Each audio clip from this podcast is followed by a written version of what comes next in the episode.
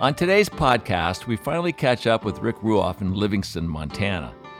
He's always been effervescent in our visits, usually at the dock in Islamorada, Florida, where he has breakfast every morning before exploring Florida Bay. He only fishes with a handful of clients he's had for years. Getting him as your guide is next to impossible. He's so fun to be with, and his knowledge and understanding of his fishery is vast. As a marine biologist, he sees the ghosts of the flats that are unseen by most others. On today's podcast, we laugh profusely as he opens the book on his extraordinary life and experiences.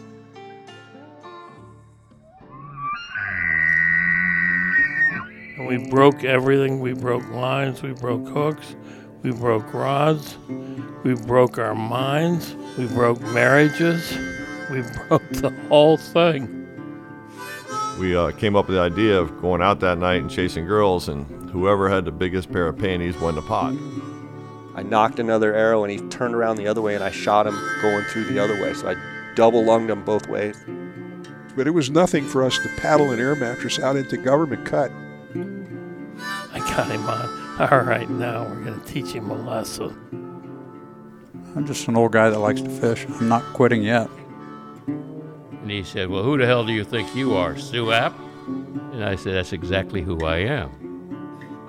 Life's journey to the grave should not be one arriving with a pretty, well preserved body, but rather skid in broadside in a cloud of smoke, thoroughly torn out, thoroughly used up, proclaiming wildly, Wow, what a ride!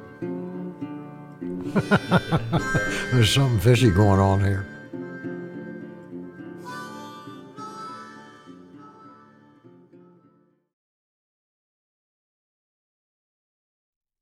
I, you know, it's it's a. We've all heard this before. I loved you at hello.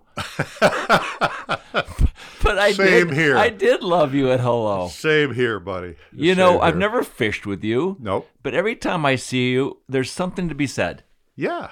Well, to I each can, other. I can talk, and, Yes, you and so can. could you. We're really good at our craft. Yeah. But w- you I- know, I it's so funny because you and I exist in completely different worlds fishing wise. I'm not a tournament guy, not a record guy, not a hardcore guy, not a driven guy. And you are the epitome of a competitor. I mean, when it's you rise to whatever occasion is necessary. And to me, to me, I'm in church when I'm in the outdoors, when I'm in a boat, when I'm in the Everglades, I'm in church, and and you're winning tournaments. And they're two very different philosophies. But you know what? We all love the same thing. yeah, We still love the same thing. commonality there for Yeah, sure. yeah. Um, why did you? Because look, there's I have a photograph I think in my book with you and Huff Yeah. And Harry. and Harry. Yeah. Three of the of the best guys that Keys has ever known. Yeah. Well, two of them anyway. You, you Yeah, you and you you and and Huff. Huff. You, You and Huff. Huff? You, Yeah. you and Huff. Yeah, yeah.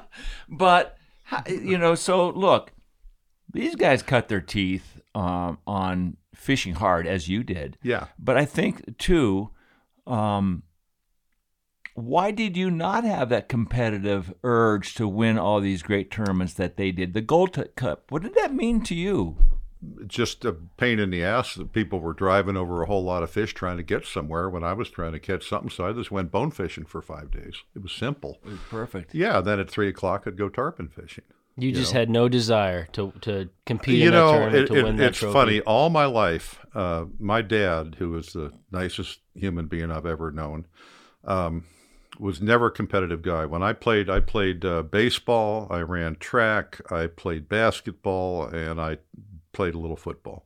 And I was never outstanding. Everybody thought I should be a great ba- basketball player because I was a center and I was the hot, tallest kid. And oh, I sucked, you know. And you know, uh, then somebody whipped me a behind the back pass and hit me in the face. It was like, what? Pay attention. Are you not coordinated? I'm a, I'm coordinated, but I'm not. I'm not. I don't rise to competition. Competition kind of wigs me out, and to me, I settle into the my best zone is when I'm learning something, and I my best sports were solo. I was uh, uh, good at track. I I was pretty good at track, and that's the kind of thing where um, you're competing, but only with yourself, Right. and you're learning about yourself. You're learning about your limits, and and my limits in like fishing. Um, there were no limits. I, I I just wanted to learn, and that's that was my competition. How much can I learn today? The beauty of competition for me over all these years is more so than trying to win and beat somebody. But I was always interested in the war that I'm waging between my mind and my body. Yeah, yeah, I'm my body's trying to tell my golf swing, okay, pause at the top. It's all about tempo. Uh, in skiing, it was okay. Wait, wait for the apex to you hit to the apex to, and that door to open to, to start that turn to come in on the gate. So there's always a timing thing, and there's a communication that goes on between the brain and Yeah. the body. And I was always interested to see how my body would react, and that's why I've always loved competition. Uh, when you see people like Michael Jordan, you know, hit the three pointer at the buzzer in front of a billion people watching on TV, let alone a stadium, how do these guys do that? And it's just amazing to me because I'm good at what I do in, in, in small forms, but I, I don't know if I could do that, you know, in that with that kind of an audience. But in fishing, I would think that you would be okay because it's just you and your angler yeah. you think that you could make a mistake as a guide in a tournament? Oh, all the time. Sure. I mean, everybody makes mistakes. You make them as an angler. Guides make them as guides. But you think you'd make a bigger mistake because you're in a mm, tournament? No, you know, it, it, I just shy You away. didn't like it. I just shy away from competition. It, it's like, don't want to do it. You know, I'm kind of getting there. And as I get older, Andy, you know, to me, there's so many things that I felt were important when I was young. I didn't have to, you know, catch a world record or I didn't have to do this. But now it's how I'm feeling about it. And mm-hmm. and I've done enough stuff where I don't need to prove anything to myself anymore. For I need to go out there and say, God, that was a good day Right. and that's what it's all about. As as you get older, I watch my father age, and and the things that he would, how I watched him have his enjoyment at whatever he was doing. Uh, it became more and more apparent to me that it's not the big stuff, it's the little stuff. And when you go to bed at night and you think about the day and you think, God, that was a great day. That's what counts. Yeah, good You know, I, I didn't beat anybody, and I used to, you know, play golf. Played golf competitively for a number of years too, and um, I didn't like it. I don't play golf anymore at all. It, it, I did not like the fact that my whole mood was determined by did I succeed in beating somebody. How about a score? Just you personally with a score? Could you play golf alone? Oh, I, I loved the last time I played golf. I, I went out and I, sh- I I played a perfect par round, eighteen pars. I never did that when I was playing well, Yeah, not and I hadn't played in three years. And it was the, like the coolest thing. And I thought I can't ever do better than this. And I don't think I've played three holes since. Harry and I used to play. Harry Spear and I used to play a lot. And, and it, it- of course, then it was I had to beat him because he needed beating. he needed a good beating. Well, I know you and Harry used to fish a lot together. A and, lot, yeah. Um, tell me about what it's like to fish with Harry. Maybe one of your better experiences. Oh, Harry, fishing with Harry is just a trip. We're such good friends, and we've been friends for 45 or 47 years, something or other. And I remember that we used to go uh, bone fishing when we were when these bonefish flies that we were working on were evolving, and we got them down so dialed in where it wasn't a maybe you were going to get a fish and a big one. Um, so he would come to Islamorada, the home of the big one, and he and would he and I would go out and then would have dinner, and then he'd stay, and then we'd go out in the morning. And so we'd go fish in the evening, and we'd go fish in the morning. And uh, we had days where we caught so many fish over 10 pounds tailing. That was what we had to do. That was the best of the best. And we just did that. And it was ridiculous uh, how good it was. And then we would kind of go, well, mine was 12 and a half. I think mine was 13. And, and it would be that kind of competition, but we were laughing the whole time because we didn't, Didn't care. care. They were just enormous big tubs. Yeah. And we had so much fun. But yeah, I love fishing with Harry. Harry's been through a lot of iterations in life, and as have we all.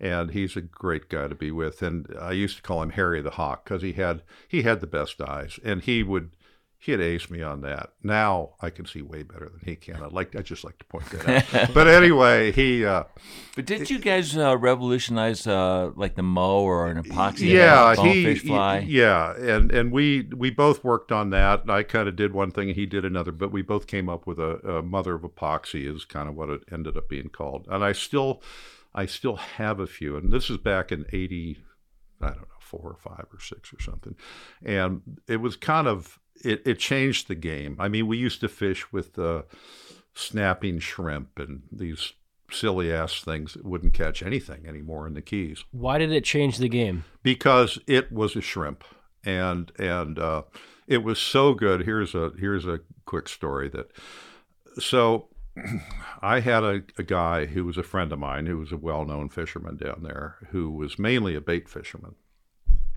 and he says i heard you got a fly that'll outfish anything i said yeah that's right and he goes i could outfish it i said with what he said with a shrimp i said no you couldn't and he goes what? I can throw a shrimp and you can throw a fly and you're going to outfish me. I said, absolutely. He said, all right. You want to make a bet? And I said, no, I'll do better than that. I said, I will make you a bet. I will take you in the boat and you and I will go fishing and you're going to get a shot and then I'm going to get a shot. I'll pull. I'll do all the pulling. I said, I'll pull you up to fish. And if you don't like it, if you don't like the angle, you don't like the shot, don't take the shot. But if you say, okay, I'm going to throw, you can use crabs, shrimp, use anything you want, pork chops, I don't care. I said, it's going to cost you $1,000 if you don't hook that fish. Then I'll do the same thing with my fly. Now, I'm going to say, I don't like it. They're tailing away. I can't get in front of them. But I said, I'll bet you a $1,000 a cast. That says a lot coming from you. Buddy, it was a lot coming from me. Lot come from now, everybody, but especially yeah, you. But suddenly that I, I became competitive apparently. But anyway, uh, I just wanted to take this guy's money home, you know, because his arrogance was going to cost him. Right. And we got to the point where we were going to go one day, and it was blowing too hard, and then he started asking questions, and he backed off. He said, "No, I, I I don't think I want to do that." So tell me about the fly. Tell me about this fly. Well, the fly is a marabou, tan marabou tail. When we used to use uh, mustad hooks, which is, you know, decades and Right. decades ago, it was a 34 um, 07. SS. No, that never- was the never. tarpon. The SS was a tarpon. Yeah, never used that. Yeah. just yes, and um, and it was a, a triangular head on a um, uh, with epoxy. And what I would do is I would burn monofilament eyes, so you'd have the eyes about half an inch, three quarters of an inch, and then you would take thread and wrap around the eye, take it to the eye of the hook, wrap it around there. So you'd form a triangle with the thread Right. To hold the epoxy. Right. And then you would take a daub of, uh, f- of uh, real epoxy, not five minute epoxy, and and kind of trowel it on there with a matchstick, and then the thread would hold it, and then you would have to keep turning it Keep it from dripping. by hand so it wouldn't get a drip and a bulge. And then after it started to cure, then you were all set. You'd put them out in the sun, and it would be a big deal to make six. You know, that'd be like, oh, had a whole morning here. You know? D- d- so Bobby Branham's got a similar fly to that. Yeah. And he he copied your Yeah, your I think I think that was the only game in town at the beginning. I mean, between Harry and I, and then you know Steve did the you know the Merkin and and you know there were there was and and Nat Ragland to his credit did a lot of work too with the mother of epoxy permit fly. right. I was going to say because you said that the the tail end was preferably a tan marabou. I think- Tan marabou with a about two uh, strips of crystal flash. Okay, because Bob Branham's had splayed out feathers, if I'm not mistaken. He had, right? well, he, but his head was the same. His, Head was the the same, head yeah. was similar. Yeah, yeah, yeah, yeah. absolutely. And it was it was just an automatic as automatic. You'd never get a refusal. It was like what? He ate it? Yes. with permit too. Permit liked it, but it was small for Permit, and it wasn't heavy. M- Mhm. Mine was unweighted because uh, all I did was fish tailing fish. Tell me about when you you guys used to fish together. You know? Harry, Yeah. we had some times, buddy. We we had we had some times, and I probably shouldn't talk about all of them, but but one I can remember that we were in Key West, and Harry said, "Let's go to Key West catch permit." I said, "Okay, cool," because I really didn't want to catch a permit. I wanted to catch a mutton snapper, but which was kind of my big deal then. Back then, there were quite a few mutton snapper, and you could actually go fish for them, you know, and and be relatively, you know, confident you were going to get some good throws. So anyway, we go to Key West, and it is glass, calm, not a cloud in the sky. The absolute worst situation you could ever have for permit. And Harry, we wake up, and he goes, "Ah, we're going to have a great day." And I said, "I think we ought to go bone fishing or tarpon fishing." He goes. Nah, we're going to go permit fishing. I said, it's ridiculous. It's calm. It's clear. We're not going to catch anything. And he goes, oh, we'll catch them, bro. And I said, no, no, no, no. Always bro. Always bro. All still is to this day. It's bro. If the phone rang, it'd be bro. and so anyway, we we take off in his boat and we're driving him around and um, and he the the tide is a medium tide, uh, not rising, falling, and we take off across Lavina Bank. And I'm thinking he's out of his mind. He's running aground. It, it was like 18 inches deep, and we're wide open. And I go, "What are you doing? What are you doing? We're gonna run aground here, dude. And it's the bank six miles long." And he goes, "Oh, we're looking for permit." And I go, "You got to be kidding me! Get out of here!" And he keeps going, and and sure enough, in the middle of, call, of uh, uh, Lavina Bank, uh, here comes a big wake we're pushing out in this slick, calm water, and it blows up. It's a school of permit, and they take off. And Harry turns the key off. And there we are in the middle of Lavina Bank in 18 inches of water. I'm thinking, well, we're going to die here. You know, we'll just starve to death, and Nat Ragland will find me. and uh, and so uh, the fish run off about two or three hundred yards, and the wake stops, tails come up. And I went, oh, Jesus. And he says, see? So he pulls over, and sure enough, we catch a permit on a fly. And I go, impossible. but that's Harry. You never knew what was going to happen. Yeah, he was. uh Look, I'd never seen anything like this before because I had only fished saltwater stuff a couple times with Bob Branham. Yeah. And then I got hooked up with Harry, and he was. I fished with him for seven years. Two 40 opposite sides of the spectrum. Yeah. Oh my Yeah. God. I mean, it's like he was for forty days a year. It was Harry and I for seven years, and I didn't know the difference, and you do. Yeah. You know, you knew the difference. Yeah. go- if I would have been on that boat in the Lavina Bank, I'd be going, "Oh wow, this is cool." Yeah. you yeah. know, but you yeah. know, but here you go, two great fishermen that have different methodologies and, Yeah. in, in attack plans. What about Huff? Oh well, Huff- I mean, how do Huff you? story? Uh, oh, I got Huff stories. Everybody has them. He's the best, and I mean, when uh, you know they call him the god of guides and all this stuff. I mean, Is I, he? I hate. Yeah, Is of course he? he, is. Of There you- course he is. And and I just hate to use that term. I just don't want to swell him up anymore. But you can't even swell the guy up because he's just so humble. Yeah. You can't. He's the anyway. He's the best human being, and uh, so so one time a girlfriend. Uh, uh, I wanted to go to Europe uh, for my uh, 60th birthday with a lot of money and just go wild, you know. And uh, uh, she didn't want to. And I said, Well, it's my birthday and I'm paying to go. So why don't you want to go? I don't want to go and, you know, drink and philander around, which is my my whole purpose The- of going. The objective. Yeah, yeah. I wanted to see some cool things and places and people. So anyway, uh, she didn't want to go, and I was kind of bummed. I said, "Well, here it is, my 60th birthday, and now what? You know, I got to do something." And she says, uh, "Oh, but I I have an alternative, and you're going to really like it." I said, "Oh, yeah, where? Prague? No, wait, what?" And uh, and she says, uh, "I called Steve, and he's going to take you fishing on your birthday." Huff. Very cool. And I went, "Oh my God, he's second choice." so I go over there. I drive to Everglades City, and uh, I took myself bass fishing on the way over just to make sure it was going to be a really good trip. And uh, I roll into his yard, and uh, Patty has made a birthday cake for me, and she's cooking dinner.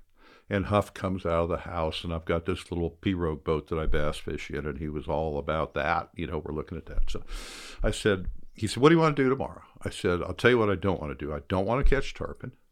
You know, I want to catch a snook or a redfish, and I just want to be with you and have fun, dude. That's all I want to do. And it doesn't matter if we catch anything anyway. Right. He says, Oh, we're going to catch something. So we have this gorgeous dinner that they cooked, snook that died died at his hand, not mine. And uh, we Released uh, him dead. yeah, yeah, yeah. And and so we we go out in the morning and have a great breakfast and go on. And I said, I don't want to have this be like dawn to dark. This is I want it to be fun, fun, fun for you and for me because just being with you is the best. So we go out, we're framming around, and he said, I really think we should look for tarpon.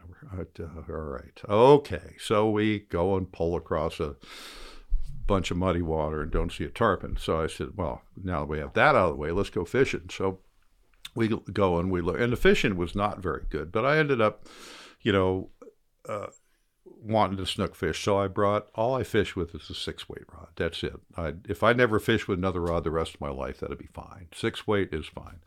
And he goes, Why are you going to fish with a six weight rod? I said, Because that's what I want to use. And he goes, Well, that's absurd. I said, It's going to catch any snook. I'm going to fish a 15 pound tippet on it. And what difference does it make? I don't care. It's my day. It's my day. And so I had a 30 pound shock leader rigged up that was about 16 inches long, so I could retie after a couple bites. And I don't Steve have, let you do that? and and there was Right. no there was no bimini twist and there and he looks at that and he was so disgusted he got off the platform and he comes up he said let me see that shit and and he's disgusted he says i'm not going to pull for that we're using that and i said you're pulling this is my birthday and you're taking me. Now i'm going to fish with whatever i want. He goes that's not even fly fishing. I said steve fly rod reel line it's fly fishing. Nope it's not fly fishing.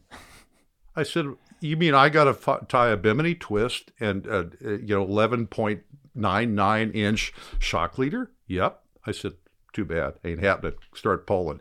So it ended up that I and all he ragged me all day long, and I it wasn't great by his standards, but we caught a couple snook and a couple redfish, and I had a great time. We came back and another great dinner, and it was just so great being with him. But I'll never forget. I'll never forget that he was so, and he would not pull. I mean, he would not fish. I said, "Okay, I caught a fish. I'm pulling." Nope. Your birthday, I'm pulling. Yeah, he's um, Oh, he sets the standard for class. oh, the best, and integrity, the too. best of the best. He's my best friend that I never see. I love the guy. I'd, I'd jump off a building for the guy.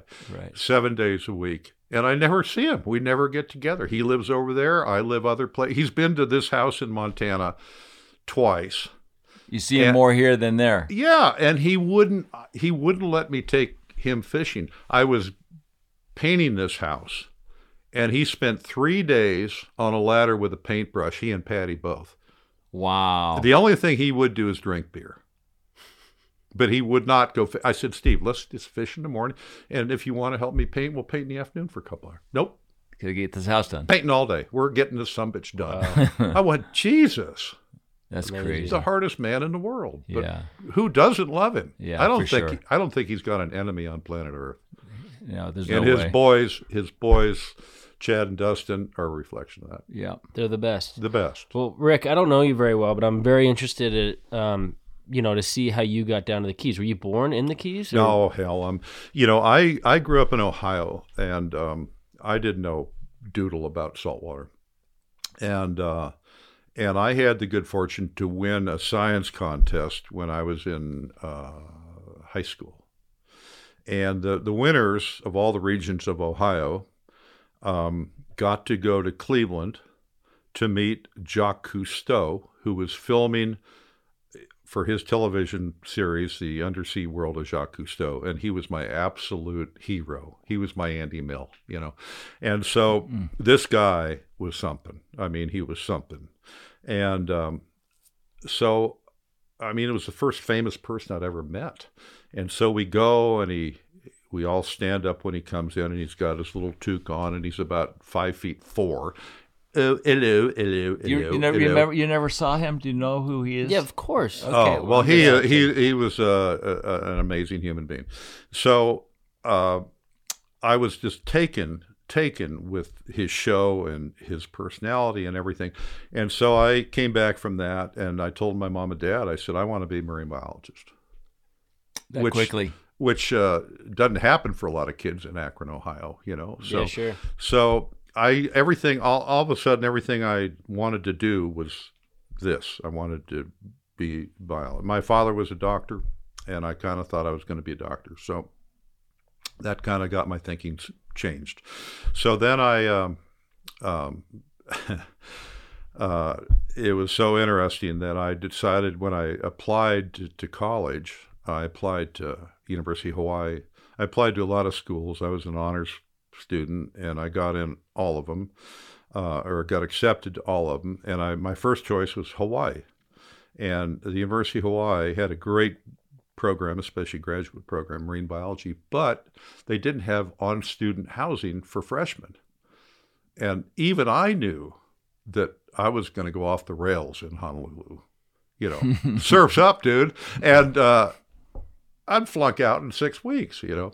So my grandparents lived on the west coast of Florida and uh, uh, over by Sarasota. And so I ended up going to the University of Miami in Coral Gables. And, uh, and that's where I learned how to fish. Did you meet Huff there? He was a year ahead of me, and we ran into each other. Didn't really know each other, but I ran into him on Long Key Bridge, and he would he would fish Long Key Bridge like a madman for permit, and he'd be drifting crabs to permit from the bridge and doing all this crazy stuff. And he was kind of legendary. I was in a fishing club, and um, and they all go, "Hey, do you know about that guy Huff?" Yeah, he even then he was like the dude. Before he even had a boat. Oh hell no! He was on his bicycle. You know, I mean, he was uh, he was the underground, unknown, unseen, ghosty fish dude. Mythical creature of the bridge. He was, and he would he would catch stuff, and I'd hear what he caught, and go, "Damn, wait a minute, what?"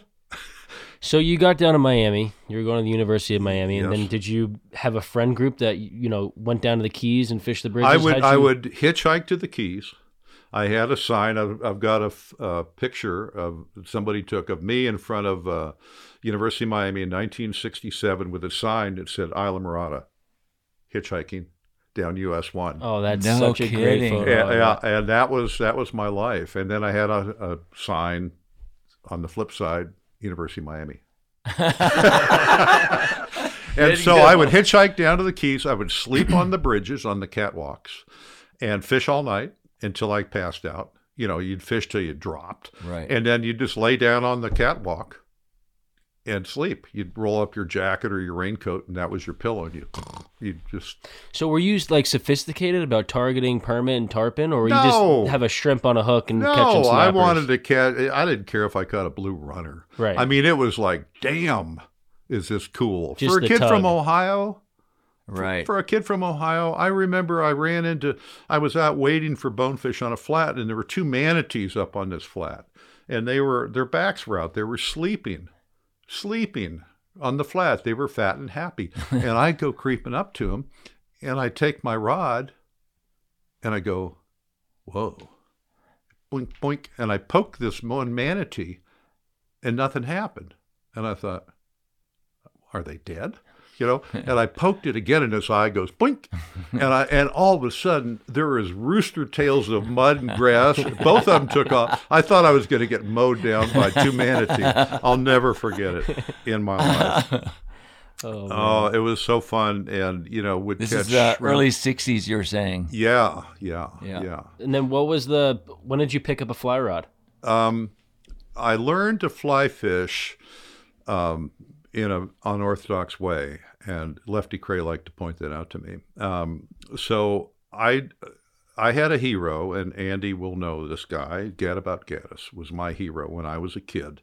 He had a television show called The Flying Fisherman, and he had a he had a uh, airplane on floats. I think it won eighty two or something on floats, And he flew all over and he fished with a fly rod and he would fish poppers for bass and stripers and things. And uh, the guy, so Jacques Cousteau and Gadabout Gaddis were my Saturday heroes. That was my guys. And so I wanted to be Jacques Cousteau and I wanted to be Gadabout Gaddis. So it required me learning how to fly fish. So I saved up all my money.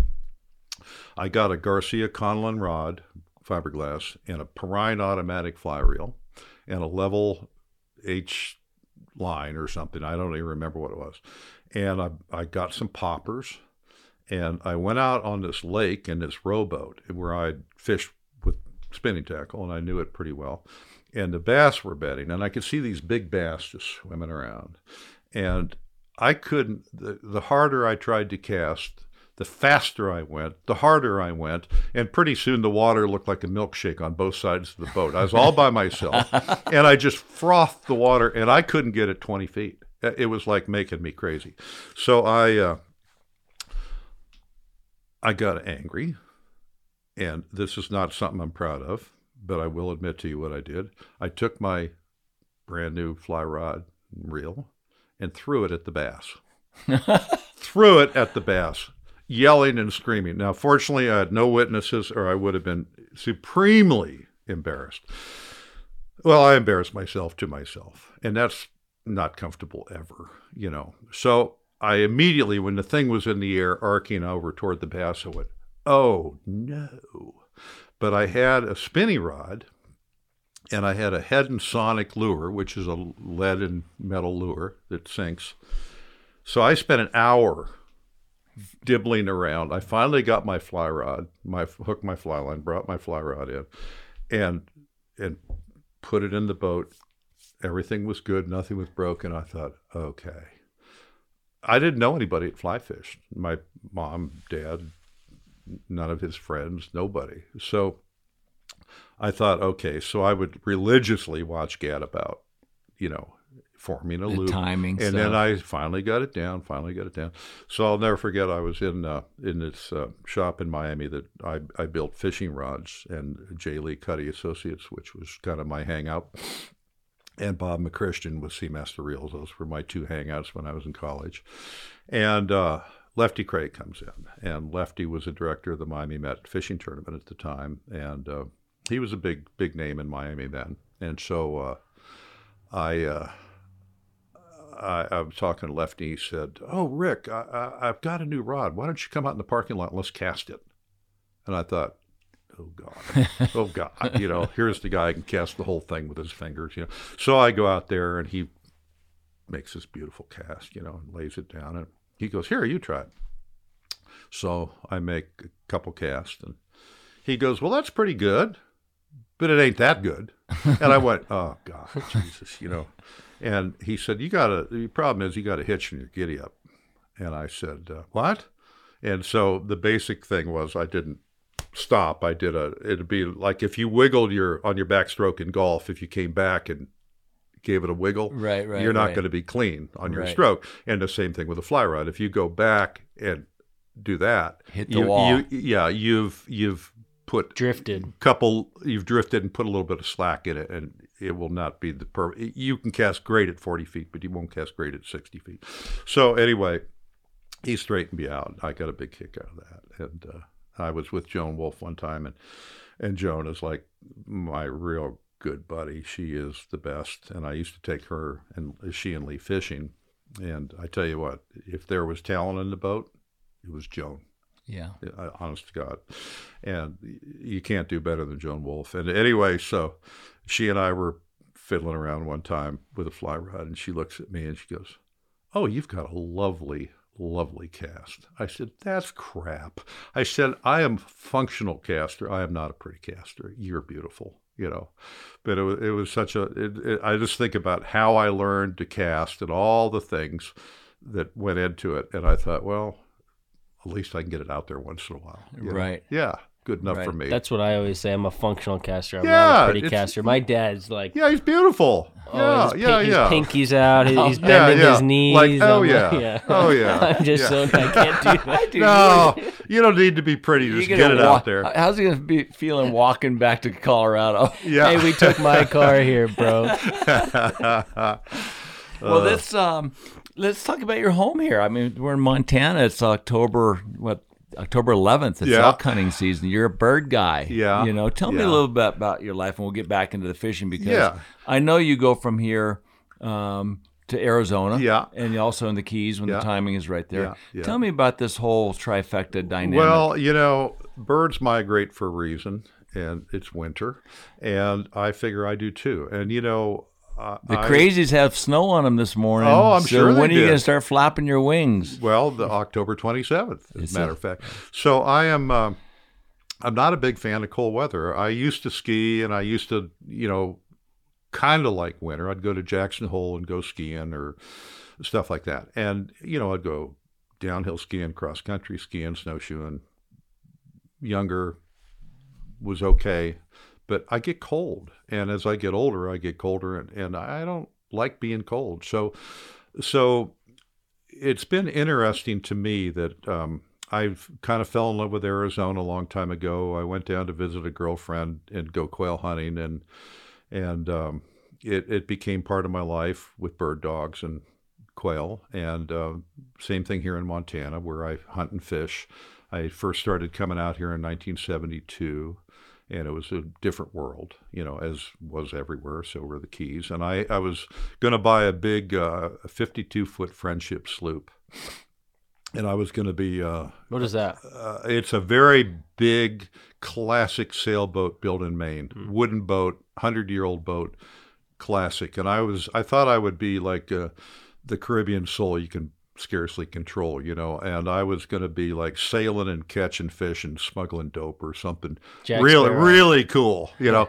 And um, and that was 1972, and I I had a good friend, uh, Paul Bruun, um, who's still my buddy and still kicking. And uh, he, I was on my way to Alaska to see a girlfriend and hang out up there. And uh, he said, "Oh, he just moved. He was the editor of a paper in Miami, and then he became the editor of the Jackson Hole News and Guide." And he said, "You need to stop in Wyoming and see me." Well, I hadn't been to Wyoming since I was a kid, you know, with my mom and dad. And so I, I stopped to see him, loved the whole thing, spent two weeks with him, went fishing, climbing, hiking. And then I went to Alaska and I spent uh, six weeks up there. And I had the best time. But there was something that was better about Wyoming than Alaska. And I think it was the attitude toward resource. Alaska was a user based. If there's a moose walking across the road, shoot it. Yeah. Um, in Wyoming, people cared. People cared more about the resources. Uh, Alaska has gotten to it, but it was way behind at the time. And so I came back and I got thinking about how much I liked Wyoming. So I hitchhiked back to Wyoming and spent another couple weeks. And when I got back to Florida, I called the guy. I, I'd given him some money on this big sailboat and uh, we were going to complete the deal in October when I got back. And I said, you know what, I'm I'm gonna if I have to forfeit the money, God bless you, but I think I'm going to change my lifestyle. So I started coming out, and then I started hanging out more in Montana than Wyoming. Ended up buying this house. I used to rent houses in this area, but I, I found three places in Montana that I loved dearly that were all about the resource. It was hunting and fishing, and it was all close and handy and friendly. And um, I, I settled on this place, and it's a magnificent place. It's changed a lot. My access, you know, when ranches shell, they're closed. And uh, it, everywhere in this valley, uh, when I moved here, I could hunt or fish with without even a phone call. You know, And what rivers do you fish around here? What I the- fish the Gallatin, the Madison, the Jefferson, and the Missouri. They're all within six miles. And, and and you don't have a a, a raft. I have a, I have a jet boat, a john boat, a raft, and a drift boat. oh, you do. Yeah. So you have it all. I, I have it all, and um, um, I, I, I cherish it. I don't think people realize what kind of an outdoorsman you really are. You know, it's a lot of your, your people, you know, people in, in Islamorada. No, it, it, it's funny because in this town, nobody knows what I do, and I've been here for you know thirty years. Um, I mean, they, you're home. They, they just think I, I don't know, some I'm dilettante with a boat and a rod or something in Florida. I don't know, and and in Florida. Uh, only the people that have come out here to visit me. Timmy Klein's been here, Norman Duncan's been here, uh, Flip's been here. A lot of people have been here and they know what I do here. And this is my other life. And in Arizona, nobody knows anything about fishing because there is none, and they don't give a damn what I do there. I'm just a guy that lives in the old barrio and has a dog and goes quail hunting. And you've, so, you've never been married? I have not been married. On the other hand, I've never been divorced. So I, I take that as a win. Didn't At least one didn't, win. Didn't you get married in Christmas Island? That was a language barrier problem.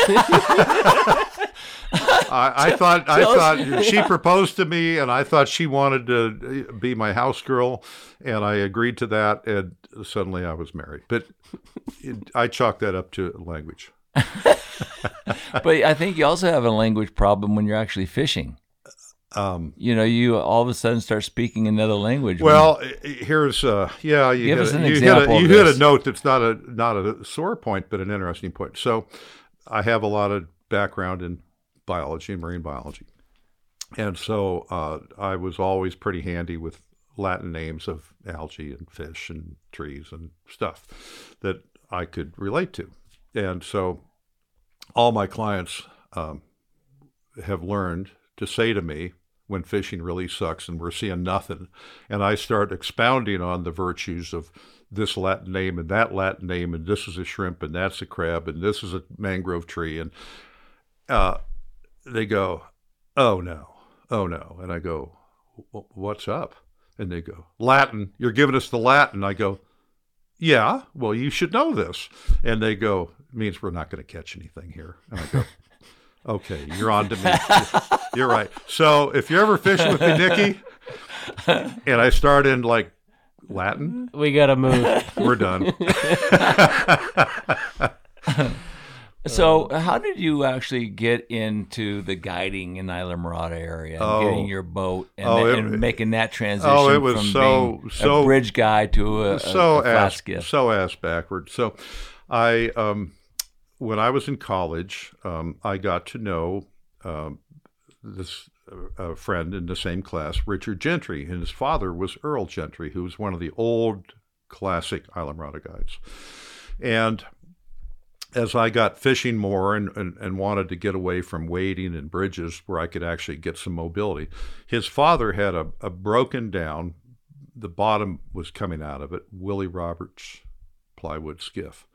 And Richard said, Man, you ought to buy my dad's boat. He'll sell it to you really cheap. So I think I bought it for $300 with the motor. So I took it back to Miami, put it upside down on sawhorses in the front yard of my house, and completely took the boat apart and rebuilt it. Re- remolded the plywood, pieced it together, and, and I had a bonefish skiff. And that that became the thing. And at the time, I was working as a mate on a charter boat in Haulover, and I was running a, a 52. uh, I wasn't running. I was a mate on a 52 foot Carolina boat out of Haulover Inlet, and that, that was a tourist tourist deal. You'd you'd take people out, you'd catch a couple dolphin or a bonita, and come home. It's kind of like the same path that Harry had. Harry Yeah. was a mate as well Yeah, prior becoming that's right. a flat skiff Yeah. guy. A lot of guys, Billy yeah, Knowles. and the captain of the boat, uh, because I knew Latin and I could talk to people, I guess, uh, he said, "Why don't you get your license so you can run the boat? I can get a day off." I thought, okay. So he helped me get my license. So I got my captain's license, which all of a sudden I realized was a big deal, you know. So now I had a skiff and I had a captain's license. But I never in the world dreamed of guiding, never. And so I was in an honors program in the university and I, I set my classes up where I had every Tuesday off. And every Tuesday I would go down and the manager of Bud Mary's Marine in Islamorada named Roland Reams and Roland was my buddy, and um, I would come down, and he and I would go fishing every Tuesday, and then every Tuesday night, his wife would cook us dinner, and I would we would go fish, we would talk about life, and I would drive back to Miami and become a student on Wednesday. So Roland, in the course of my, you know, fishing trips with him, said, "Well, so I had I had uh, a major in biology, a minor in English, minor in business, uh, a very weak minor in chemistry. I had all these credentials." to become what I wanted to go to marine biology grad school. That was kind of my thing. University Miami Rosenstiel.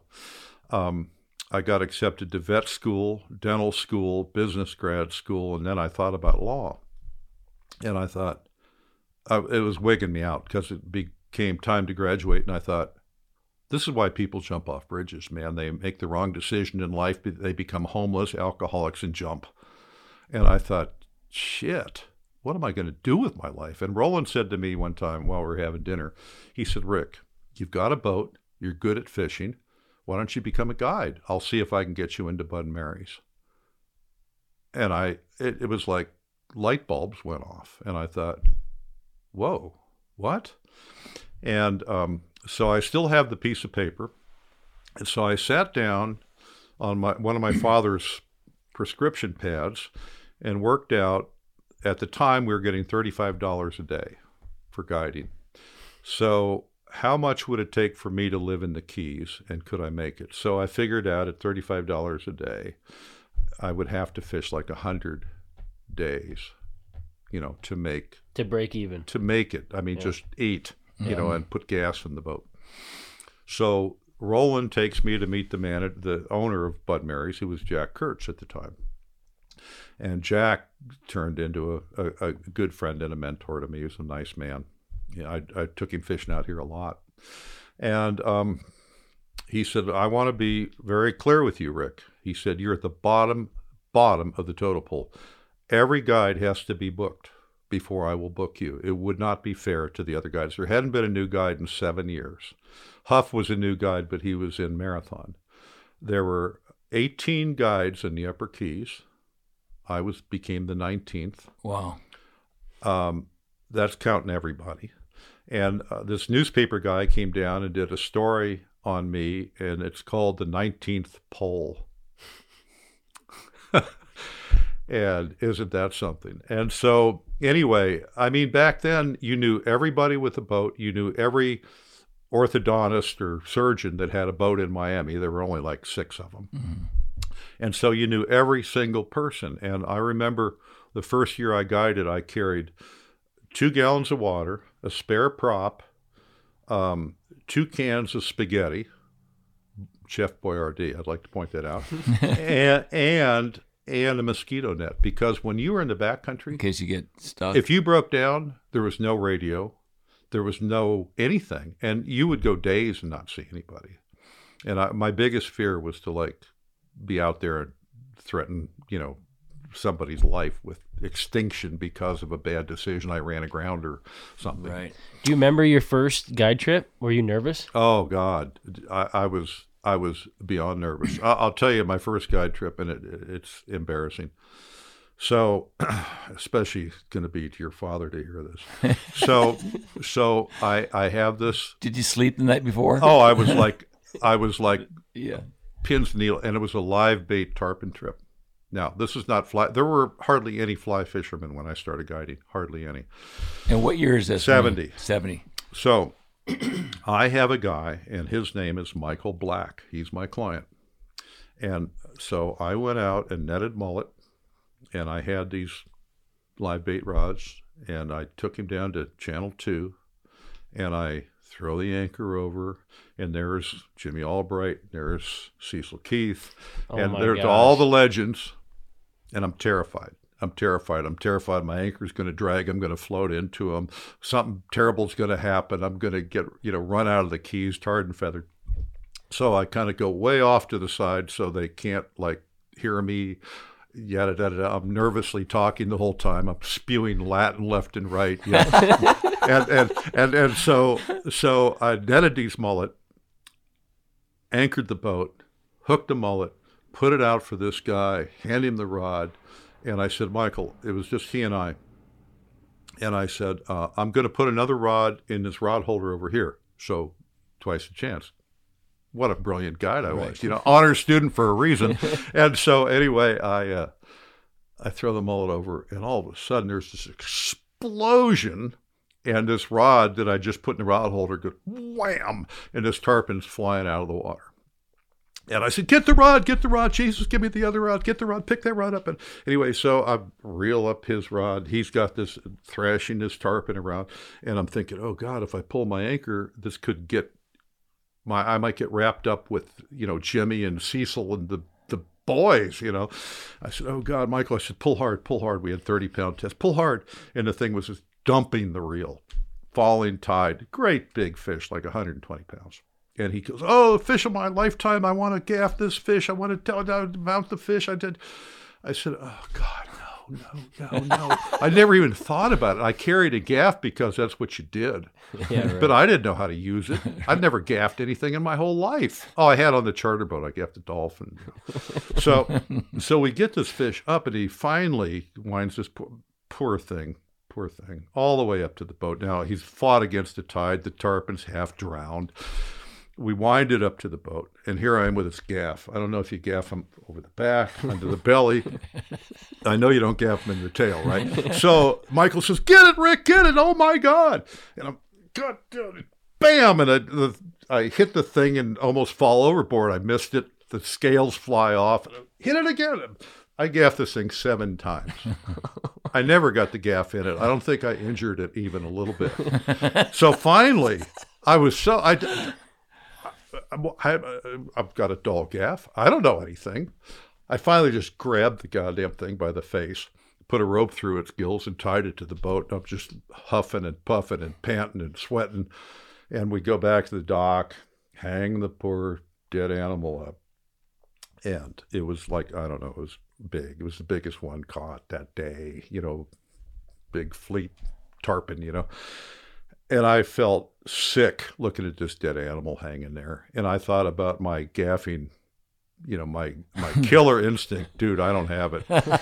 and uh, you know, all these stories about Huff and Harry and Timmy Klein, everybody getting snatched out of the boat and drug across. I remember Hu- Huff saying, "Yeah, sea fans were going by, and I couldn't let go. Stop it!"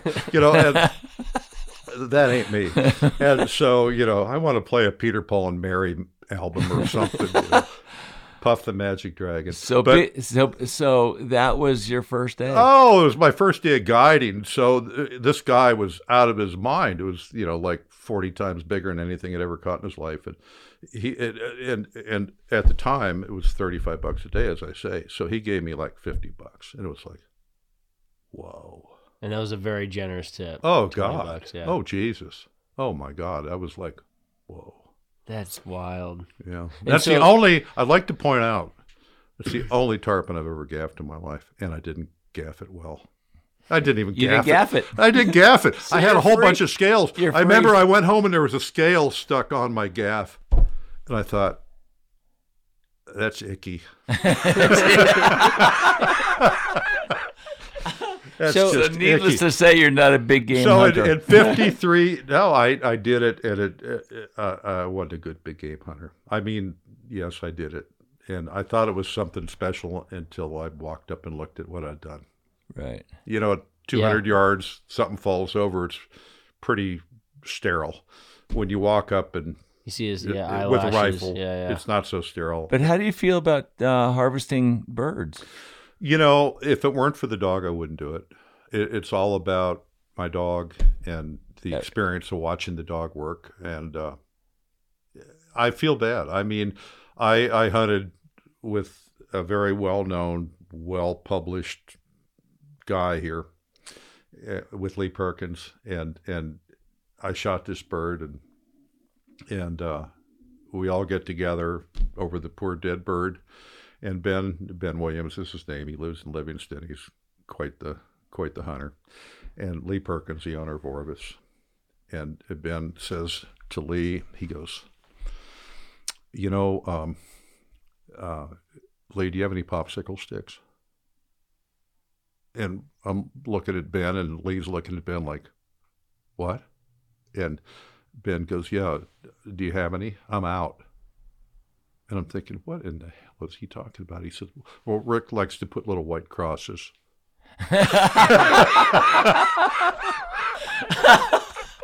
That's hilarious. Yeah. That's really funny. Tell me Yeah. about your travels with Leigh. You guys were good Oh. God, he was my he was my second dad, and you know, um, I love that guy. We, we had 36 uh, years together, and we did everything. He was game for anything, anywhere, anytime. I took him to French Guiana. We I be we went to crazy places doing crazy things, but we had. Um, I learned a lot about life from Leigh. Um, I hope he learned a little bit about fishing from me, but he was he was such a mentor in so many ways, you know, and he was a he was a great guy um, on every level, and and basically, uh, you know, got me into the ethics of bird hunting and and doing it right. And what are what are those ethics in doing it right? Because I'm not a bird hunter. Well, you know, to me, you it it's got to be clean, and and I make things difficult for myself in the hopes that maybe I won't have to shoot one that way. In other words, I, I won't take a shot that's too long. I won't take a shot I don't think I can make. You know, I don't just like cut loose and hope something drops. And um, and to me, it's it's cherishing. So it it's the moment from the point to the meal when you're having that bird is cherishing it all the way. How to how to prepare it, how to age it. Um, I'm I'm a little over the top with that, and a lot of people think I'm it's kind of nuts, but it was what Leigh did, and Yeah, it's respecting the bird. it's total, total, total. But it's also too. I think we were speaking earlier about some of the buddies up here. You know, Yeah. McGuane, Yeah. the interview yesterday, and and, Yeah. and Chatham, and Yeah. uh, and Harrison. Yeah. that was a big part of their part. of their lives. Oh, yeah. was preparing these birds. Yeah. for days. Oh and, yeah. And and Oh, it, it, it's a beautiful thing. And pairing me- wines and all that. Yeah, I have a, a Hungarian partridge in the refrigerator. I'm going to have for dinner tomorrow night, and I age them a certain way, and it, it's uh, uh, um, it's religious to me. Right. It's religious. Um, how do you feel about about fishing after all these years?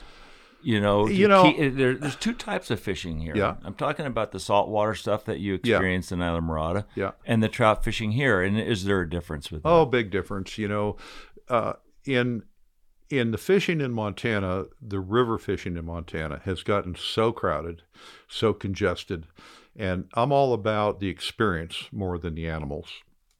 And so I remember about six years ago, I was with a friend of mine. We were floating the Madison River, and I hooked a, a nice rainbow on a pretty light tippet. We had to lo- use light tippet because they're hard to, they're smart, they're hard to catch. So I hooked this fish, and I do not like to catch a fish out of a drift boat. To me, it's you're just, it's not a good experience. Displacing. I said, right. So I said, please row over to the bank. Let me jump out. So I got out of the bank. And as I landed that fish, which took, you know, eight, nine, ten minutes, I don't know, um, seven boats went by us. And I, it, it- I was like flabbergasted. There were, you know, when you're in your own little zone, maybe you see a boat up there, maybe you see a boat down there, but you don't see seven You don't see them passing. and by. there were there were that many boats and i unhooked that fish and let it go he said boy that was great and i said that was great and i said you know it's also going to be the last. And he said what do you mean? He said, i said i'm done. I'm not going to fish this river ever again. He said what are you talking about? I said can't do it. I can't do it. I can't do it. Uh, it my experience has to be pure or, or, or i'd rather read a book. It's like Huff leaving the keys. yeah. But yeah. you say you do have a, a drift boat. Oh, I've got them all. Yeah. And so now what I've learned to do, Andy, is I will go where and when other people won't be there. It's so all the guides out here fish, you know, they put on at eight or nine in the morning and they get off at two, three, or four in the afternoon. I'll launch my boat at 4 Mm-hmm. and then do an overnight. And I'll just go float a couple hours, fish, never see a boat, sleep on the bank next to the boat, throw my bag out, cook a little dinner, get up in the morning. They're still five miles up there at the boat ramp. I row down and I'm gone by 10. Never Nobody even it. knows I went fishing. That's awesome. It's interesting when my dad was talking to Harry and getting intel on you. Harry Uh-oh. said, ask him about you know, your your overnights just sleeping on the ground. He said that Uh, you did a hundred nights. No, like 2,000 nights you yeah, slept on the ground. More than that, probably. Yeah. So uh, my my. Yeah, people are going to think this is what is Andy doing with this guy. uh, so I have Well, a you- little a little deal with myself, and and um, when the movie Jeremiah Johnson came out, Robert Redford, and I've talked to him about this. It's pretty interesting. Uh, that was me. That was me. I wanted. Really? To, I wanted. That was me. And the, the Eagles, you know, Desperado. That was me. So between the movie and the soundtrack of the Eagles, I'm that guy. I want to be out there alone, and I always feel that if somebody's with me, no matter how respectful they are of nature or the situation, you can only hear yourself, your internal dialogue, when you're the only person there to hear it. Um, and that's not saying anything against any of my friends that are great outdoorsmen, you know, but I can only hear myself when I'm alone. And so I I go alone a lot, camp a lot by myself, and and I used to uh, have a credo that I would have to spend. This is my own doing. I would have to spend a hundred nights a year on the ground, being in contact with the earth, receiving my energy from the earth, making life decisions from that, absorbing that energy. And this is where the interview went off the rails, right? Oh, fuck. How high were you? no, I, you know, it, it didn't. No, but I, but I'm, it I'm- didn't matter. No, but it doesn't matter. I'm just Rick, messing. I'm going to tell you something. I have always said the greatest reason I like to fish is because I'm alone. yep. Because I can finally hear my thoughts. That's right. And my creativity Yep. has always been on the water. Yeah. Yeah. All my life decisions and and Me too. and and and turns down that main main road have been made while you're in the woods alone, camping alone, or on the river Yeah. alone. That's right. And I feel sorry for people who are uncomfortable. being Harry. Harry, you know, being such a good friend to me, he cannot be alone. He, he, he, it flips him out. He just will not be alone. And if, if, like, I eat dinner alone like a lot, and I love it. I mm-hmm. love cooking. I cook a full meal for myself. I mean, courses. It's my deal. I love the process. I love I love to sit down to a beautiful meal. I cut flowers and put them on the table. I'm not gay. I just like I like the process of dressing the situation up. Do you dress up? Not usually. That's a great question. that sweatpants, sweatpants.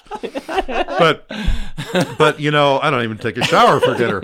But but the the bottom line is, to me, it if if you're not comfortable by yourself, there's there's something going on that you're missing. You, Right. you can't you can't hear yourself. You don't. You need other people's input to. I don't know what to be justified. So when you'd sleep on the ground, you wouldn't have like a like a sleeping bag or Oh no no no no! I'm not that dumb. No, the sleeping bag and a pad, no tent, no Sleep- tent, no tent. sleeping bag and pad. Yeah, and if it rains, I just pull a tarp over me. Wow. Mm-hmm. And it was pretty rad, and a lot of girlfriends were not too thrilled with that. You know, last year I was elk hunting alone, and I was in my tent for about four nights. Yeah. And I woke up the fifth morning, and my shoulders were so bad I couldn't pull my bow back. So I had to go back. I had to go back and and get you know Adjusted. adjusted. But then I had you know, unfortunately, I broke a rotator cuff this year, so I have bad shoulders now. I can't sleep on on my sleeping bag anymore. get a get a better pad. You know what I, I just got, and it, it is I almost hate to admit it because it's not pure. I got a little fold out cot that Oh, weighs yeah. next to nothing. It's only about That's four what inches Nikki off the ground, that. Unbelievable. and Yeah. it what a difference. It's like the Helinox. Yeah, Yeah. but but but but you're not. I really believe you absorb energy from, From Mother your- Earth. Yeah. So do you sleep with your hands on the dirt? I touch it. Try No, I don't, but I make sure I touch it a lot, Wow. Yeah, and I go it. barefoot. That's interesting. Yeah. Barefoot. You were Where very. did, where did you get all this? Um, I, I don't Just know. naturally from- too, too much Jeremiah Johnson. I think. You know? Okay, look, let's go back. Harry's got a story. He said, "Ask Rick." about when you were tarpon fishing, Pink Floyd, The Wall, Oh, God. and drugs. Well, I hope we. w- I was hoping we wouldn't go there. It's one of his favorite stories, and uh, yeah, that was it was organic, as they say. And uh, we were we were fishing together, and we would go out and smoke a little weed. And we had at the age of Walkman, the Sony Walkman, which yeah, uh, like prehistory. But um, so w- we picked our music, and I happened to pick Pink Floyd, The Wall. So we're fishing the Northeast Country off Marathon. We were in Harry's boat that day, and uh, we go out there and we both get properly cooked. And uh, we said, "Are we ready?" We're ready. so we pull up to a strip bank out the Northeast where you've been a lot, and we flipped. It was pretty hard to tell who won because whoa, you know. But anyway, Harry lost. I won. I fished. He pulled. So we're pulling down this bank, and I'm Pink Floyding, and he's, I don't know, a Grateful Dead or something. Anyway, we got him cranked up. Right. I mean, we can't hear each other, but we can sure hear the music. So we're pulling down the bank, pulling down the bank, and and and Harry, I can just barely hear him go, "Bro, bro," you know. But I could just, oh, was that Waters? Or- anyway, so anyway, um, I turn around and he's go, like, and I look over there and there's this about an 85 pound tarpon snoring away. He goes. right. So we're all doing it sign language, right? So I take my 10 weight rod and I, you know, and this big face appears, snarfles my fly, and I'm on. And I'm going, oh, Jesus, Jesus. you know, it was like, it happened so fast. And Harry's go, right. And so we're both like, and I've got this damn thing on. I'm thinking, oh, God. And I kind of had to be a little attentive to what was going on. So I finally wind this thing up to the boat. And it was like, Jesus, I might have taken three hours or 20 minutes. I don't know how long it took. And Harry's still on the platform. I said, get down and take this thing off. I ain't touching it. I go, you have to take the fish off. You're the guide. He goes, not touching it. And I went, whoa, I'm going to have to do that. And it's hard to take a tarpon off. So Oh, I yeah. finally, without breaking your rod, so I finally worked down the leader and I got the shock leader and I, and Harry always likes to say, "You got the grip, bro." so I grab the tarpon, and the tarpon starts to thrash me around, and I'm thinking, "Oh shit!" I just hold on tight. So I finally got the tarpon. I got the hook out, and the tarpon swims away. And Harry's still on the platform going.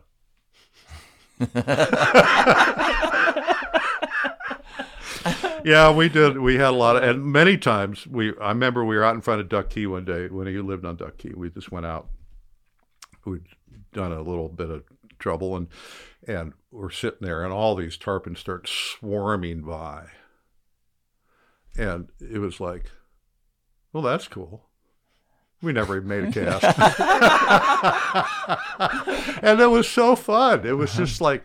Look at those! Whoa, there's a big one. It was so fun. Just we watch didn't care. Yeah. We didn't. You care. were you were very influential in, in starting up the fly fishing program in Los Roques in Christmas Island. Yeah, I set the whole thing up. Yeah. What was the what was the fishing like in Los Roques? Because my father and I went about eight years ago, and it was unbelievable.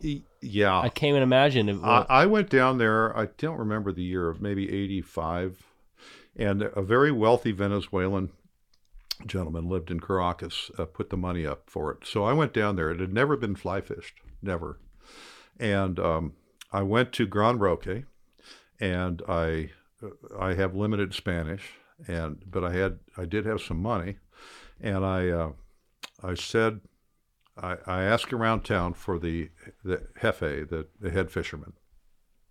So they all directed me to this one man, and this one man was a very cool guy, and he had a lobster boat, like a 35 foot inboard lobster boat, that um, he would go out to Los Roques and lobster fish, conch, conch were everywhere. I mean, just crazy. And so um, I hired him to take me out there. And so he, uh, the, morning we're going to leave, I was in a little tiny uh, uh, guest house on Gran Roque, which is an interesting spot. And um, he, so we're loading. So I've got a duffel bag and I've got some fly rod tubes, and I brought you know some jerky, some candy bars, some you know some stuff. I didn't know what we were going to eat. I didn't know how involved we were going to be, and I didn't bring a bunch of freeze dried stuff. You know, real meals. Yeah. And and I so I said to him, I said, Juan, you know, we're, we're going to eat fish. He, he said, yeah, we're going to eat fish. So okay, good. That's good. So he, in the middle of his boat was a firebox about three by three feet, you know, which with a steel box with sand in it, and then they would build a fire and cook in that. That's how they cook on the boat. They lived on the boat, slept on the deck, and so uh, so we go out to uh, Los Roques, and it's a beautiful archipelago. I mean, just a beautiful archipelago, and it's classic, you know, with an interior lagoon. So we we pull up to the east side, if I remember right, and uh, and so I'm trying to yammer on in Spanish. Believe me, I'm better in Latin, and uh, about this, that, and the other. And we pull up, and uh, we throw this gigantic anchor overboard. I mean, it, all you could do to pick it up, and threw the thing in the water, and then he jumps in the water to settle the anchor Secure into the sand, stand on the haft. So I get in the water and with him, and we kind of feed the rope out so the boat has a little bit of you know swing. And as I'm in the water, I'm about knee deep, the anchor sitting there, and I look over, and there's about five bonefish just snooting away over there, like thirty feet. This is after we'd thrown the anchor in, and the, and they were like I don't know three pounds, and so I I go Juan Juan, la caña de pesca. So he gets my fly rod, hands it to me, and I just go, you know, 12 foot cast, boink, hook one, catch it, bring it up. And, and he couldn't believe it because he brought two buckets of mahua, which are glass minnows, for me to fish with. That was going to be my bait. He, Never you know. So then he, I take the fish off, let it go, and and he comes over and he takes my fly and he smells my fly, and then he he looks at my fly, and then he gets my fly box and he looks at that, he smells that, and he's going through my flies, and and then he closes the fly box, hands it back to me, and he he starts going on and on and on, and I'm thinking, holy hell, and he he. And I'm thinking, well, what he was saying to me is, I threw it right up the nose hole of the bonefish because they wouldn't eat anything that wasn't bait. Oh, Uh, He said Interesting. He thought I was that good, but I threw it right up the nose hole. So anyway, so we caught so it. It was it was silliness. So the next morning at daylight, we get up and we walk across this little strip of mangroves. So we're climbing through the mangrove trees to the inside of the lagoon, which is grassy, pretty good thalassia, mm-hmm. turtle grass. Sorry, I, I had to do that. And and so anyway, we kind of come out of this mangrove forest, and I'm looking out there, and it was barely daylight, and it was a fairly about a middle tide, and all this grass is sticking out of the water. I mean, just, and I'm thinking, why is the grass out of the water on a middle tide? And all of a sudden, fish. oh, everywhere. there were probably 6,000 bonefish sleeping, laid up, Oh my God. laid up. Now, I've seen bonefish lay up in the Keys twice in my life. In Los Roques, that first year, I saw all the time. To, to suspend, just like a tarpon. Not in 10 feet of water, but Right. in three feet of water, two feet of water. And the whole thing was a giant wad of bonefish. I mean, it was so. I looked at that and I'm thinking, this can't be true because the light I was looking couldn't see underwater. But all of a sudden, I realized those were all tails and dorsal fins. Was that like a, on a slack tide where they can just yeah, like, yeah, hang yeah. in the current? And or- and or- so I, I walked out, just five feet from the trees, and I just flipped a fly out there, and of course one grabbed it right away, and he took off, and the whole place erupted. Then I felt really bad that I ruined their whole day, but it was like I'd never seen anything like that. Wow. And they hired you to come over there and, and teach them about fly fishing for these bonefish? Yeah, oh yeah, we set the whole thing up Yeah. with guides, boats, everything, and then I I went all over the Bahamas, uh, training guides all over the place. Did you? Yeah. What Yeah. was the most exotic place that you fished that was really outstanding and you might like to go back at some point? Well, Christmas Island was exotic and it was interesting, but it's been so beat. Yeah, I agree. that I don't really I would never go back there. I I don't really want to go back. Um, uh, you know, I don't know. There's so many places that are so special. I went to Palmyra Atoll, Canton Atoll in the Western Pacific, closer to New Zealand than anywhere, and uh, great bone fishing, beautiful, untouched, uh, untouched. Nobody, you can't get there. You know, you can't get there, and um, and they were truly spectacular. I mean, there were yellowfin tunas like bazillions just off the reef, uh, routinely, 60 to 100 pound wahoo, routinely, um, pretty big bonefish, uh, parrot, bumphead parrotfish that were six Wh- feet long. where's this again? This is a Canton and Palmyra. They were, um, uh, uh, Canton was close to where Amelia Earhart. Uh, it's just uh, north of Gardner Island where she went down, Mm.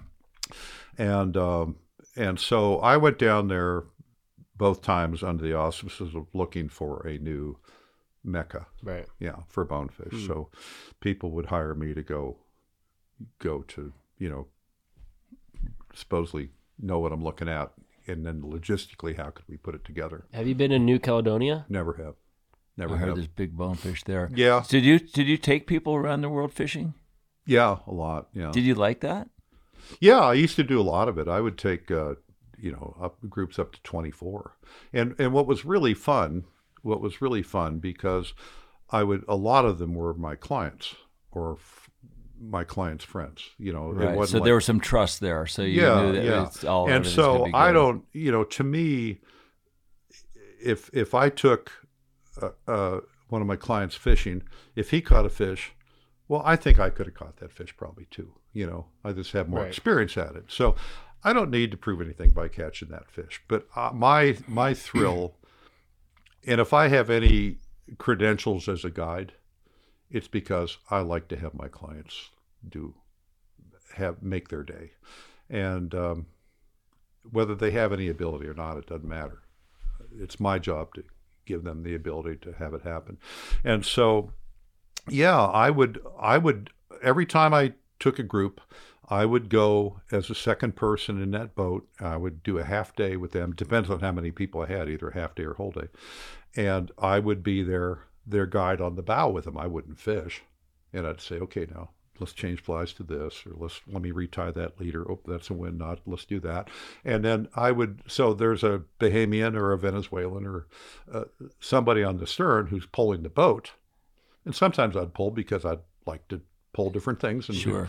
but but I would do the the hands on with the client. So you're, you're like a I fi- feel like they got their value. You're like way. a fish caddy. Yeah, exactly. Yeah. And I feel like they got their value that way. You know, Mhm. I got to be with them. I got to hang out and yap yap with them and have a great day with them and watch them be excited about what they were doing. And so I got all the good. You're the ultimate guide. Uh, we were talking, you know, early in this conversation about the difference of fishing in the Keys and Western fishing Yeah. tr- trout streams. Yeah. Um, and I was talking to McGuane about this last night. I was saying, for me, when I'm in the Keys, I'm more of a hunter. Yeah. And and and and all my feathers are po- are sticking out like you're on point. Yeah. Because you have to work so hard to find that fish. Yeah. And here it's more like a centering where you just enjoy your environment and it doesn't really matter. Well, I, I have angered a whole lot of friends who are fishing guides in Montana by saying, So, what's the big deal? Rivers flow downhill. so, you know, and the other thing is if you float the Madison, there's 3,241 fish per mile. no matter what, if they bite or don't bite, they're still there. Right. When you can fish Florida Bay, there might not be a tarpon within 17 miles of you. Right. And uh, are Is we just, reason- am. I just dumb and can't find the fish today, or are there no fish? There's a whole different layer of knowingness Right. or not knowing in the Keys. I mean, if any river here, there's X amount of fish per mile, the fishing game can tell you. Right. Yeah, they're not leaving.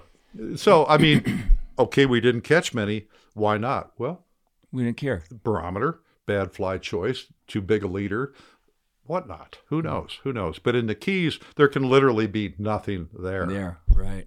How have you evolved with the change of times uh, in Islamorada? Because I can see that for me, Yeah. I've been down there since maybe the late 80s, Yeah. 35 years or Yeah. so. And um,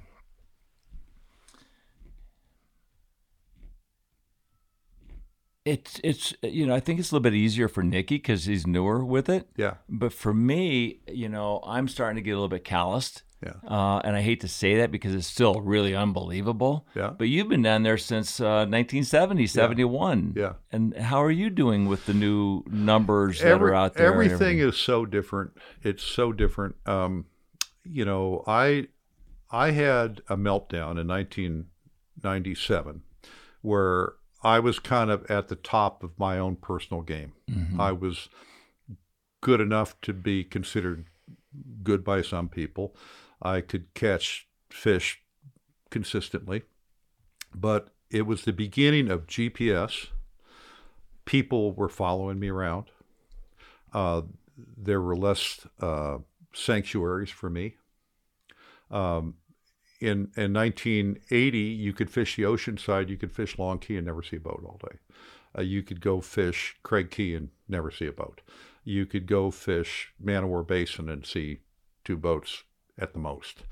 Um, it was a very different deal. And then as I got, I evolved to be better simply because I was spending a lot of time and hopefully gathering knowledge. Then other people were, in my opinion, short circuiting all my work. You know, as, as Huff is fond of saying, the way you learn something is pull every inch of it. I pulled every inch of it. And so did he, and so did Harry, and so did all the good guides. Um, but when GPS came out, you could steal a guy's spot just by driving by. You know, you line that island up, that island up, hit the button, you got it. You don't have to be, that guy could be a half mile away, but you know the line. Mhm. You go a half mile over there and, like, oh, I see. And that was what was going on. And so I, I got angry. I got resentful. And I, I'll say this I'm, I'm glad I never said anything to anybody. I was internally angry. I didn't yell at people. I didn't, I was unhappy, but I didn't tell people that I was unhappy with them. But I took note. So in 1997, I had a, a godson uh, who was kind of going wrong in Atlanta. And um, called me up. He needed help. So I moved him out. I adopted him and I moved him out here and put him through school, at that school next door. And it turned out to be the greatest thing for both of us. But I left the Keys when I, that year I did that, 97, to basically end it. I, I thought, ah, okay, I'm not gonna, I'm not gonna burn bridges. I'm not gonna yell and scream and curse and stand in the middle of the road and yell at people. Um, I'm just over it. I'm done. I'm out of here. I don't want to do this. You know, I don't want people like cutting in on me, you know, getting in my face. I like solitude. So I came out here with every intention of only going back to honor my commitments for the rest of that year and done. Goodbye. You know, don't ever need to do this again. So I had a great time with him. And I went back to the Keys to honor my commitments in the spring. And uh, everybody couldn't have been nicer to me. Rick, so glad you're back. How was your winter, man? What's going on? What's it? And I'm realizing, whoa, this is not their problem. This is my problem. These aren't, you know, wife beaters. These are nice guys that are good husbands, they're good fathers, they're ethical, but they're cutting in on me. This is my problem. It's not their problem. And I thought, what am I going to do? And I thought, I'm going to learn how to fish where nobody fishes. There are still places that nobody fishes in the mud. You know, and I why would I bother fishing in the mud when I could go in Man o' War Basin was crystal clear and see 700 fish? Well, now there's 14 boats in that area. Well, I don't want to be there. And as I tell my clients to this day, I know I could show you 600 tarpon and I could show you 10 boats that are working on them. I don't want to do either. How about you? You know, and I would rather take a guy and show him six tarpon, of which he could hook five, and never see a boat. And I can still do that most days. Still do it. Not every day, but I can still see damn few boats. And that's all I do. That's good. Wow. And the tarpon, the tarpon are the drug. It- It's like pheasant hunting for birds. Tarpon are the drug, and it brings out all the bad things in everybody because it's such a magnificent animal, and everybody wants the the the height of that experience. And can't blame them. I get it. I mean, I get it, man. But to me, all the things that are bad in the Keys pretty much center around the tarpon fishing. You don't have crazy stuff going on snook fishing. You just go somewhere else. Right. You don't have crazy stuff bone fishing. You just go across the channel and fish the other flat. So the tarpon thing has really gotten to be the it's my biggest problem as a mm-hmm. guide because it's the thing I try to avoid the most is being around somebody else and diluting it dilutes my experience. Right. It dilutes it. I was watching something recently about Yosemite. I think it was Valley Uprising, Mm-hmm. the great film about the history of the climbers in Yosemite. And um, Alex Honnold, Yeah. the greatest of all time, Yeah. free solo. They were talking about how many people live in the valley floor with the hotels and the tourists, and no longer can these guys camp all summer inside, you know, the gates. So Alex said, "Look, I get this. Everybody wants to be here." So he sleeps in his van just outside the gate, and then he goes in on a daily basis and does his climb. So he's learned how to work, you know, mm-hmm. among everybody, Yeah. the same environment as you have Yeah. and you just have to sometimes you know wiggle and get a different perspective Yeah, and and to me, the way one way I can do it is I'll fish later than anybody else. Start- I'm always the last later. last one in.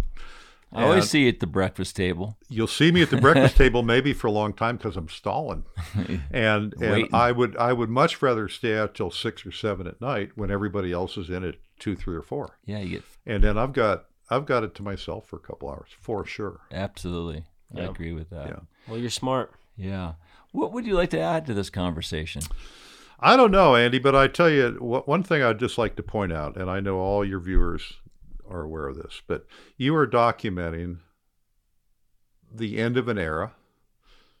Me, Steve, Harry, you're documenting the middle of another era.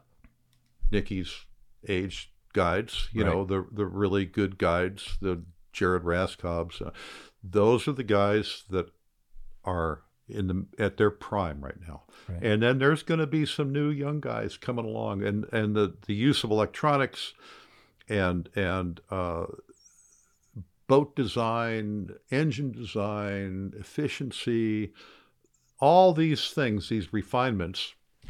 The only the only thing I worry about is I don't worry about the guides that are coming along. They're still going to be clients. You know, as I always tell my clients, if every fish in the Keys disappeared, you'd fish with me for at least two years and never even know it. and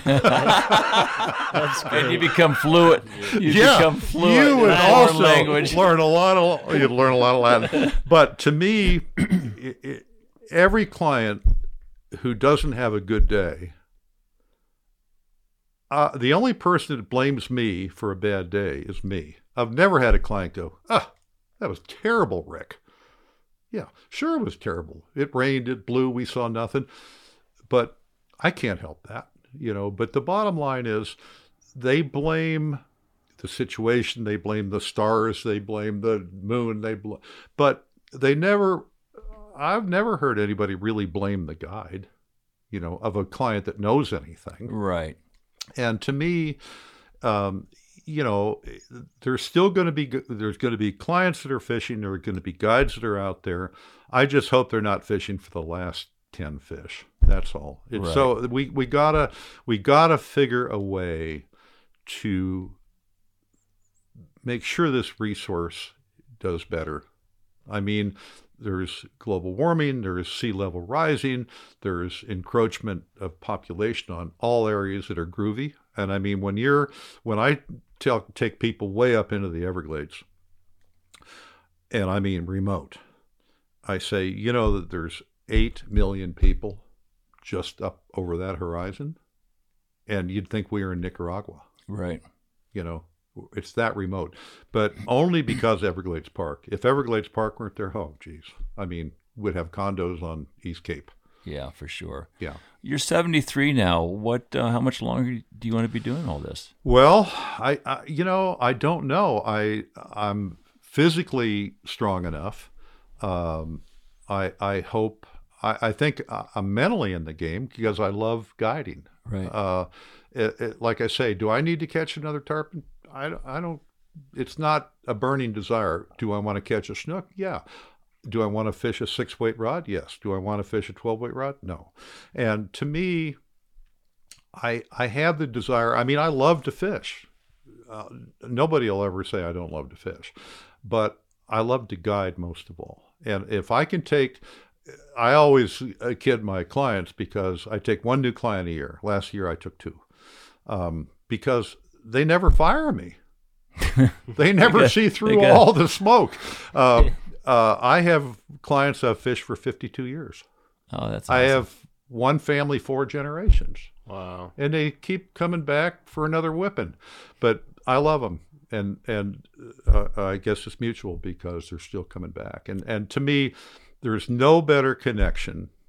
There's no better connection than sharing what I love and I'm supposedly good at with somebody who doesn't get that opportunity. And that to me is what guiding is all about. That's why I love it. Well, the next time you have a couple free days, call us because we'd love to be with you. It'd be very fun. And we'll pay you double. No, I don't There's even two- want to get paid, two of buddy. us. I don't want to get paid. Friends and money don't go well with me. Fishing is happiness found in near and far away places with friends, beasts, and critters that often leave us awake at night wanting more. We all want in, and the maddening crowds now seen on the rivers and oceans make most of us cringe. Rick expressed a profound statement when he said, It's not them, it's me. He changed his perspective with the number of boats on the water. Then it was all good. Wow, what an inspiring way to accept this new world. If you enjoyed this podcast, please leave us a review on Apple Podcasts. And if you want to see more content or behind the scenes, please follow us on Instagram, Facebook, and YouTube. We'll see you again soon.